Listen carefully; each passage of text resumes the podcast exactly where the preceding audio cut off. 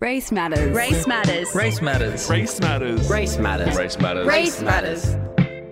Race matters. Say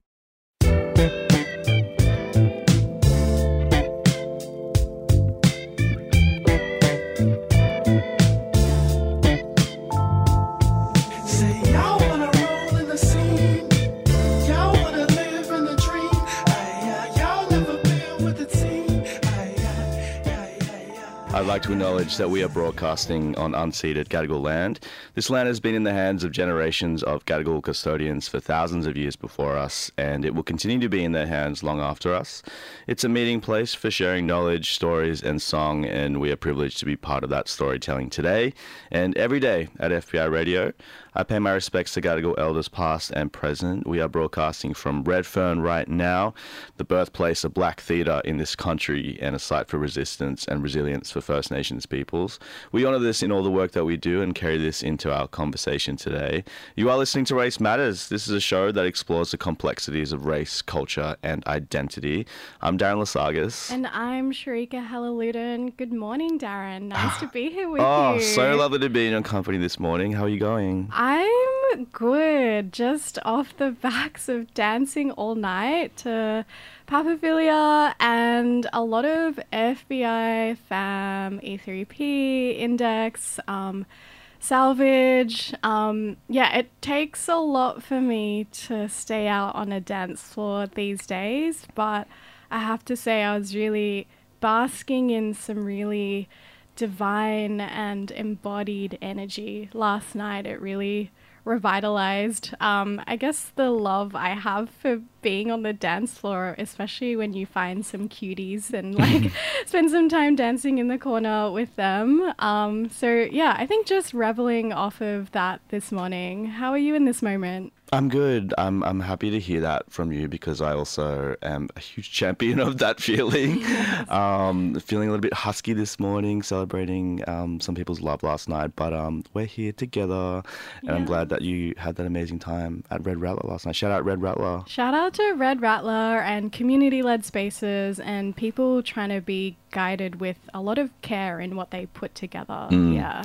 Ahead on the show, we are talking about critical race and music, specifically what it is to create black led spaces in club music and beyond. What is it to create those spaces? Black Artist Database began in 2020 amid up- uprisings for racial justice. Not just calling into the question the violence experienced by black communities, but how that flows into the daily lives and creative output of black artists. Through a DIY approach in the last few years, they've moved from a database of black artists to a whole scope of projects that seeks to uplift artists and that they get paid to for their dues. We'll be chatting to Tanya Akinola, Naarm-based DJ, writer, and label manager who has been working alongside Black Artist Database. We're going to be talking about how she got involved with BAD in the first place, uh, what it means to create your own systems of creativity, and charting the life of the Black Artist Database over the past few years.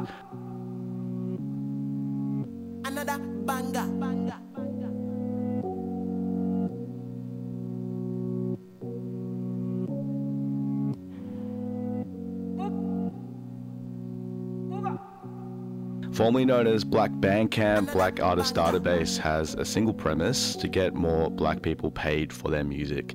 It's a crowd-funded resource of artists aimed at bringing cultural and material support to the black community. It's been continuing to grow since it began as a shared Google spreadsheet, now providing a large scope of black creators from all fields uh, alongside artists and DJs. They throw events, skills building workshops, and now have a podcast. More than that, it's a project that seeks to call out the effects of white supremacy on creative access and daily lives, whilst providing an antidote rooted in the vulnerability and expressions of black creativity. The team describes the database as a continuous work in progress, which is maintained by a mix of volunteers and paid administrators. Our guest today is one of them, Tanya Akinola. Tanya, aka TN, is a DJ, writer, and label manager, co running the multidisciplinary electronic record label Amniote Editions with DJ Mama Snake, as well as working with Black Artist Database. She's been working in the music industry across the UK and so called Australia for the past six years and is joining us off the backs of playing a show earlier this week. Tanya is with us live in the studio on Race Matters. Tanya, thanks heaps for being here. Thank you for having me. Yay. Good morning, everyone. Um, we want to begin by asking you about your involvement with Black Artist Database. It's a project that began overseas. How did you get involved with it? Yeah, so I uh, lived in the UK for a couple of years um, and then moved back to uh, Naarm in, I think, the end of 2019, just shortly before COVID. And um, yeah, so I was just chatting with a friend here, um, Rag, Anu Rag, who uh, is behind Cool Room and just an amazing community organizer. Um, he actually put me in touch with Niks, who uh, co-founded Black Artist Database. Um, she at the time was looking to expand the operations and the scope of what Black Artist Database, then known as Black Bandcamp, was doing. And she was looking for someone to kind of help with the editorial side of the website, building uh, more of an editorial presence and getting people involved with kind of documenting um, Black history and dance music. Um, and so, yeah, so she, I think, did a shout out, and Rog, who I'm friends with, put us in touch. And we had a really great um, meeting. And yeah, it's been ever since then, I think in 2020, that we've been working together. Cool. Um, beginning as a crowdsourced database, of course, there's something inherently anti-institutional about the work of Black Artist Database. Like you're creating your own systems of relationships and and creativity. Can you speak to some of the work that you do as part of that?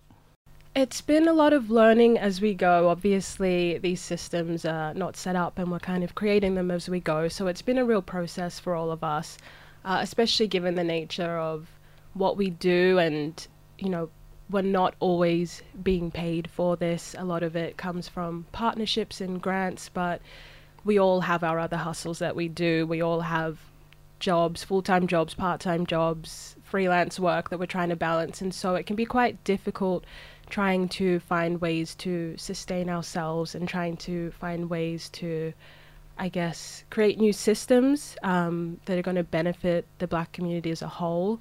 So, yeah, it's been a lot of engaging with other people, trying to, doing a lot of listening, a lot of conversations. I think in 2020, um, we thankfully had a lot more time to have those conversations. So there were a lot of times where Niks, um, Kay, who was the other director of Black Artists Database, and I, we would all have like meetings that would go on for hours and just talking about different ways that we can create new systems. Or you know, someone suggested this. How about if we try this out?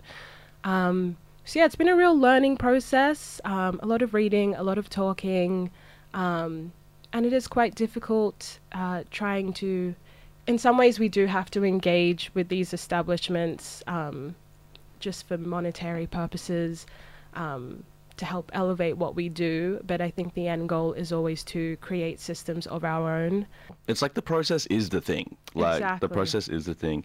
And you know, I love that initiatives like this, they always start as conversations. Like everything has to be a conversation first before it becomes the thing. definitely Can you pinpoint any like aha moments where you're like, okay, this is now where we start? I think it's kind of just a series of small moments, Yeah. but I think, hmm, in terms of some of the bigger moments, maybe it's just like when we kind of try something out and then we find that it works. It's it's amazing. I think um, just seeing the momentum behind the the um, list that we had in the beginning, starting out as a spreadsheet and being like, wow, like I think Niks had suggested maybe twenty or so names. Wake up and then there's like 500 names. It's like these little moments that kind of build momentum and feed into creating a bigger picture. Um, so yeah, I think that, and I think launching the website as well um, was a big aha moment for us. Seeing how many people supported it and, and were behind it, and some of the press. I mean, obviously we operate in a small. Most of us working at BAD operate in the small niche of the dance music industry, electronic music, and seeing bigger platforms kind of pick it up and push it yeah, it's really like wow, okay, so people will get behind it and support it. Um, so yeah, I think Mm. those kind of moments. Yeah, um, it's amazing hearing how you can chart the successes of it in terms of its scope and how it grows. But what are some of the success stories of maybe some of the artists, like, you know, returning back to you and being like, this has happened because of this? Like, can you think of examples of that? Yeah, there's been quite a few of those. I think Niks gets gets more of them whenever she shares it with me. It's really special. Like, you know, there'll be an artist from a small town in the US that will say, you know, because of you having me on your database, I my sales increased, you know, tenfold this month, which is amazing. Or I think Niks shared the story um, that I heard a little while ago about Sherelle from the UK. Um, she has an amazing new label, This Is Beautiful, and it's all black artists. And she was inspired to do that because of BAD and just seeing Niks do it and seeing another black woman who has a similar lived experience to her doing it and seeing the support behind it made her go, oh yeah, hell yeah, I can do this as well, duh. Um, so yeah, I think little stories like that are really special. Just whenever we hear that someone has found like their sales increase on Bandcamp or whatnot, just from the database is amazing. Um, we are launching a label soon. We've been talking with our digital distributor, and even he was letting us know, like, oh, I've been working with this release for however many years, and after you created BAD, we saw an increase in sales as well on our end, and it's just amazing to hear those stories. Mm, we're kind of talking about what it is to harness that energy and this momentum that you're talking about, and also this labor of love, right? That often unseen labor of what it is to do this collective action. As you said, the database began in 2020 when there was a sense of urgency amid uprisings for racial justice. What does it mean to sustain that energy? What does urgency mean now as opposed to three years ago? It is really hard because we were in a very different place um, when we created this database. Um, in many rega- regards, we still are in that same place. So it is hard to kind of maintain that energy or to sometimes you feel like you're almost having to convince people that this is still an issue and this is still something that's very important people definitely tend to forget i've been feeling the weight of that recently um, just feeling disappointed with other people um, around me that maybe yeah kind of feel like we as people of color and as black people don't notice that they obviously uh, don't care as much and try to get away with stuff so yeah, it is hard to maintain that urgency with people. Um, in terms of ourselves, I think with the work that we do, we come away with, from it feeling so inspired and feeling so. We really see the benefits of what we're doing, um, and so for us, it doesn't tend to waver that much. And there's yeah, so much excitement that we feel with what we're doing. Um, but it is definitely hard to to sustain, especially because sometimes the money isn't there and we have to do other things to balance it out. Um, and so that kind of takes away from the work that we could be doing with um, BAD. Um, so yeah, it is a bit of a difficult one. Yeah, I guess some of those challenges in sustaining some of the work, there is that tension as well where corporations and tastemakers they see that they need to have a black name or a black person representing their work or curating playlists and campaigns to show this um, sometimes to profit off calls for social change how do you toe the line of wanting to kind of reap those resources um, but remaining true to the goals of bad It is hard and it usually involves a lot of conversations with each other. Um, something that we do when we partner with people is we have our terms and conditions. So we kind of outline what we expect from the person, we're, the organization we're collaborating with, and what they can expect from us. Um, we outline how we want them to kind of use their resources, not always financially, but also uh, basically just uh, breaking down the barriers for other people, breaking down the gatekeeping. Um, so yeah, we kind of outline what our values are, and we say like this is what it is to work with us. If this is not in line with you and your mission as a company, then we don't want to work with you, and we also have the right to uh, stop this partnership whenever we want if we find that you aren't abiding by our core values and what we want. We want it to be beneficial to our community as a whole, the black community. Um, and yeah, it's just quite simple. Like if you're not going to do that, if you're not going to be a beneficial resource for us, then we can just pull pull the partnership. Um, so yeah, it's very important to us that there is transparency with that as well, and we have had to do that. We have you know partnered with a major organization and had to stop the partnership when we found out that there were people working for them that had experienced racism and the director of the you know at the hands of the company and the director of the company did not take accountability. And even though it meant that we were at a financial loss we you know we're not doing anything that's not going to be in line with our morals. Um, we also have our processes um, where we do internal reviews. If someone in the community brings something to our attention, we take it very seriously. We have an email set up for that, and we do a full internal review of that and make sure that we're transparent with what we find and what we believe to be the best course of action that will benefit the community as a whole. If you've just tuned in, you are listening to Race Matters. We're here with writer, DJ, and contributor to Black Artist Database, Tanya Akinola. We're delving deep into her work and learning about the scope of what the Black Artist Database does. We're also playing selections of Black and First Nations artists selected by Tanya herself, and we're going to hear some of them now. First up, we've got Tygapaw with their track Transcend, uh, a trailblazing queer black artist who embodies a lot of the DIY and resistant attitudes we've been talking about. They're also an artist that you uh, interviewed a couple years ago. What's something that you took away from your time with Tygapaw?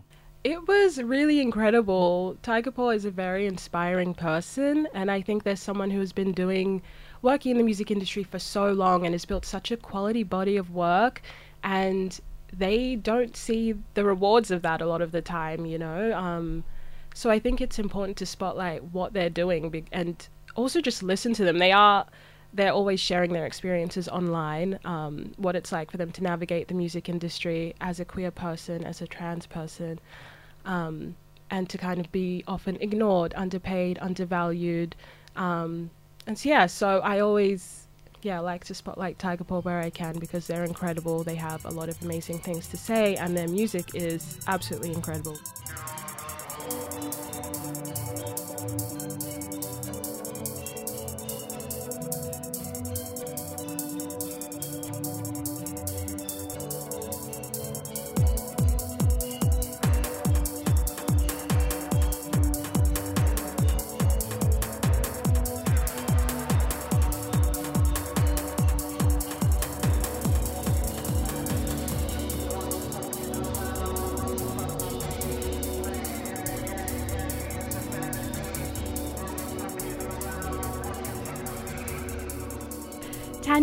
You're doing this work from here in so called Australia where nuances of race relations and language around identity are different to other places in the world. Specifically, with political identity here, um, the database includes Black diasporic and First Nations artists.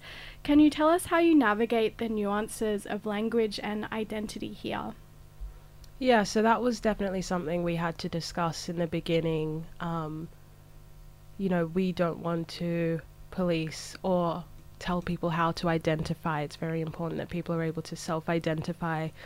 Um, so, in terms of navigating how that works with our database, it's basically a lot of listening to other people, a lot of uh, reading as well, not putting that labor onto other people to say, hey, tell me how you identify, tell me um, in your part of the world is this con- is this considered black is this not considered black um, so yeah so how that works in so-called australia um, is basically just listening to people. Um, niks is obviously from the uk and that was something that she brought up with me like hey you're from this part of the world. Um, i don't know a lot about it. So how does that work? Um, and so yeah we obviously include our First Nations peoples, and it's kind of just understanding that that is also part of the black identity in this country, and it's very important to include, and that there's a shared struggle amongst black people around the world. There's a shared common struggle. Um, How does it change, like you know, your pre-existing you know relationships in the music industry? How does it inform the way that you you know move in those spaces? It's quite interesting, I think, um, in different contexts, in different parts of the world. Yeah, you come to understand that people don't really have an understanding of what it means to be black in so-called Australia, um, in the UK or in Europe, in America, and other places. Um, obviously, I got started working in the music industry in the UK, and whilst I was there, I did find that people's understanding of um, yeah blackness in Australia of First Nations people is very limited. It was quite shocking, but also not surprising. Um, so I think it's been um, really great that I have been able to have conversations with people in the music industry that aren't from this country and making an effort to learn and understand how it works in this country when they are coming down for various purposes. Um, yeah, just seeing them be a bit more informed and making a bit more of an effort to understand how blackness works here.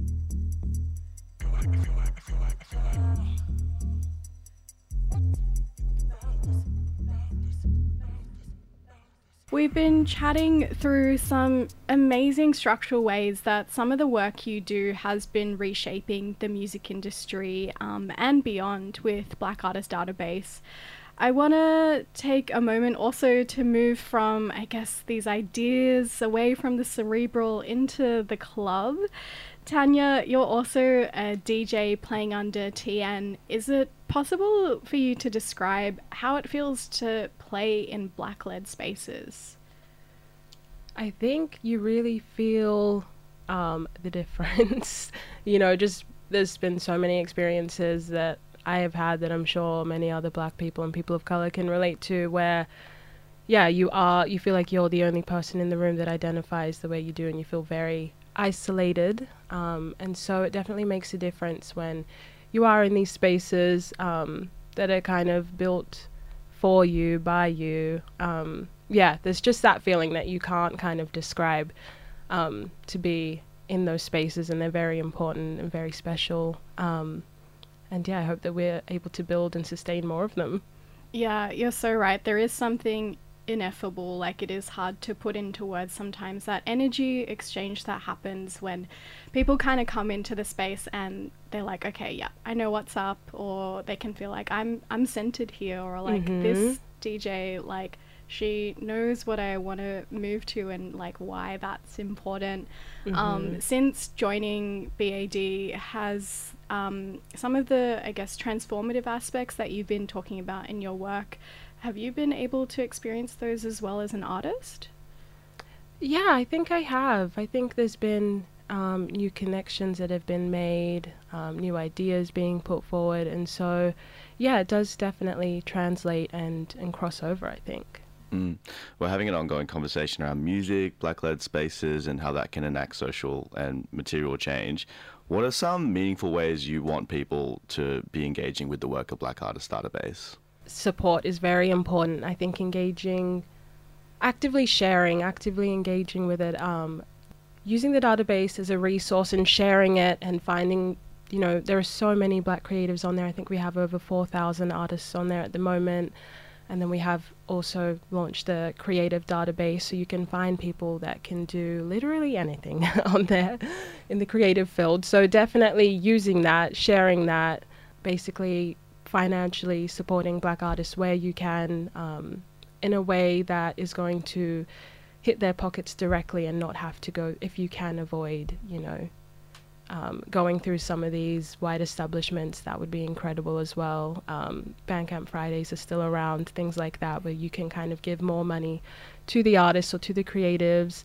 Um, showing up uh, for events for panels um, yeah, just basically all these standard forms of support, just and also making sure that you're doing that um, ongoing, not getting um, fatigued and just carrying it on. It's so cool to hear you talk about how like you and Niks were sharing a list of 20 artists and now it's like 4,000 people in the database. That's amazing. Yeah, well, was actually Niks and like Yeah. a collection of people like DJs and artists from the UK and Europe, and yeah, they actually all put it together and then woke up and were just like, whoa! I think it was like on a Google spreadsheet, and they saw all the anonymous animals, and it was, yeah, really, I think I did see it in those early iterations, and I was, it's incredible that it's grown into what it is today. What does it mean to grow it from here into the future? I mean, that is something that we often discuss. Um, we've had to strip back what we've been doing um, and really focus because it's hard. So many people come to us with these incredible ideas, with these incredible suggestions, but we don't have the capacity to undertake all of them. So we have tried to recenter ourselves over the past six to 12 months and really think about what it is that we can do in the future, how we can grow and sustain ourselves and not uh, burn ourselves out. Um, so yeah, so it's been uh, hard trying to navigate that, but I think for us the core focus at the moment is maintaining the database. Um, we are going to try and be more self-sufficient, um, and we're going to be launching a label, which is going to be really exciting. So that is going to be a core focus of of what we do. Um, and we definitely have other plans and exciting things that we're working on um, that will basically expand what we're doing. You'll definitely be seeing more of that soon.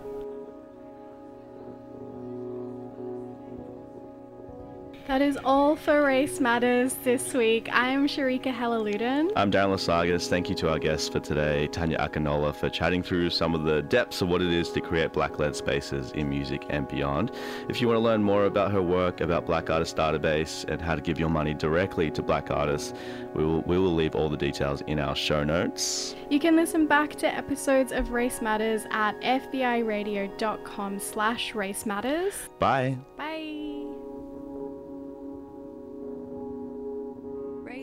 Matters. Race matters. Race matters. Race matters. Race matters. Race matters. Race matters.